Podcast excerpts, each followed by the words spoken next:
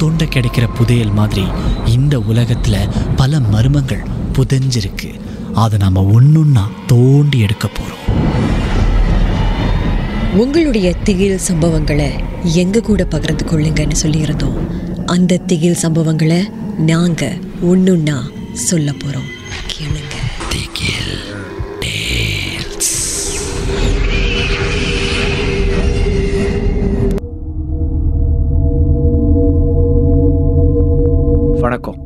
என் பேர் ஷங்கர் ஈராயிரத்தி இருபத்தி ரெண்டாம் ஆண்டு நான் ரொம்ப எதிர்பார்த்து காத்துட்டு இருந்த ஒரு ஆண்டு.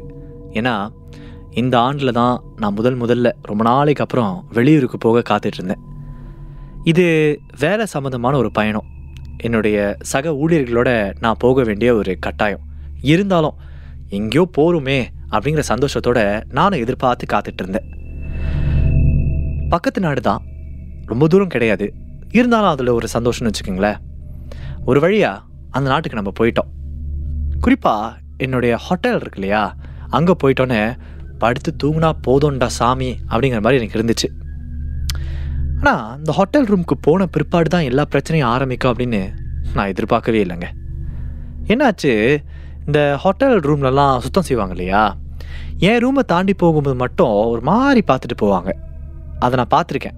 வெளியில் நின்று நான் யோசித்தேன் ஏன் இந்த மாதிரி இருக்காங்க? ஏன் நம்ம ரூமை மட்டும் ஒரு மாதிரி பார்க்குறாங்க? ஒன்றும் புரியல அந்த நேரத்தில். கிடக்குது அப்படின்னு சொல்லிட்டு விட்டுட்டேன். முத ராத்திரி நான் தூங்க போகிறேன் படுக்க போகிறதுக்கு முன்னால் ஒரு கப் தண்ணியை குடிச்சிட்டு அதுக்கப்புறம் அந்த கிளாஸை மேஜில் வச்சேன். வச்சுட்டு நான் திரும்புகிறேன் டப்புன்னு அந்த கிளாஸ் கீழே விழுந்து உடஞ்சிருச்சு. எனக்கு ஒன்றும் புரியல. என்னடா இது? ஒருவேளை கண்ணு தெரியாமல் தூக்க கலக்கத்தில் தப்பாக வச்சுட்டோமோ அப்படின்னு சொல்லிட்டு நானே ஒரு மாதிரி என்னை சாத்தப்படுத்திட்டு உடஞ்ச அந்த கிளாஸ் பீஸெல்லாம் அப்படியே பொறுக்கி குப்பை தொட்டிக்குள்ளே போட்டேன். அதுக்கப்புறம் நல்லா இழுத்து போத்திட்டு தூங்கிட்டு இருந்தேங்க. தூக்கத்துக்கு நடுவில் திடீர்னு யாரோ என்னோட போத்திக்க இருக்குல்ல அதை பிடிச்சி இழுக்கிற மாதிரி இருந்துச்சு. நான் பார்க்குறேன் என்ன அது? யார் இழுக்கிறாங்க? நம்ம மட்டும் தான் தனியாக இருக்கோம். இல்லை ஒரு வேளை தூக்க கலக்கத்தில் ஒரு மாதிரியாக இருக்குன்னு சொல்லிட்டு மறுபடியும் மறுபடியும் நானே என்னை சாத்தப்படுத்திக்கிறேன்னா பார்த்துக்குங்களேன் அதுக்கப்புறம் திடீர்னு எழுந்து பார்க்க ரொம்ப குளிர்னு இருந்துச்சு. பார்த்தா என்னுடைய போத்திக்க என்னுடைய ஆடைகளெல்லாம் அப்படியே உருவி யாரோ ஒரு பக்கமாக போட்டாங்க. எனக்கு ஒன்றுமே புரியலங்க. டக்குன்னு உடுப்புலாம் எடுத்து மறுபடியும் போட்டுக்கிட்டு போத்திக்கிட்டு படுத்துட்டேன். இந்த முறை என் தலையெல்லாம் போத்திக்கிட்டு நான் படுத்திருந்தேன். அப்போ நான் யோசித்தேன் என்னது இது? மொதல் தடவை நடக்கும்போது ஒரு மாதிரி பிரம்ம மாதிரி இருந்துச்சு அப்படின்னு சொல்லிட்டு விட்டுட்டோம். ரெண்டாவது தடவை நடக்கும்போது நெஜம் மாதிரி இருக்கே அப்படின்னு நான் நினச்சிக்கிட்டு இருக்கேன். திடீர்னு பார்த்தீங்கன்னா என் ரூமுடைய மூளை இருக்குல்ல அந்த மூலையில் யாரோ ஒரு பெண்மணி உட்காந்து அழுகுற மாதிரியே இருக்குதுங்க. எனக்கு அந்த குழுலையும் குப்புன்னு வேர்க்க ஆரம்பிச்சிருச்சு. நான் போத்துக்கே கழட்டவே இல்லை. அதுக்குள்ளே ஒழிஞ்சுக்கிட்டு இருக்கேன். அதுக்கப்புறம் நான் சொன்னேன் இந்த பாருங்க. நீங்கள் யாருன்னு தெரியல எதுன்னு தெரியல.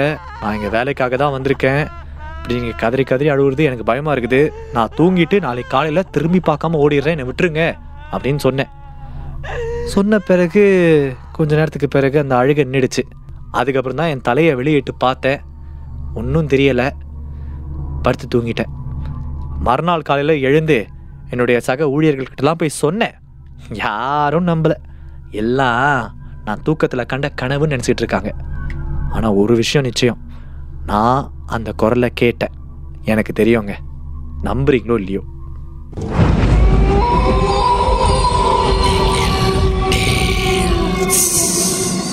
இந்த உண்மை சம்பவங்கள் உங்களுக்கு ஒரு பொழுதுபோக்காக அமையணுக்காக தான் தயாரிக்கப்பட்டிருக்கு.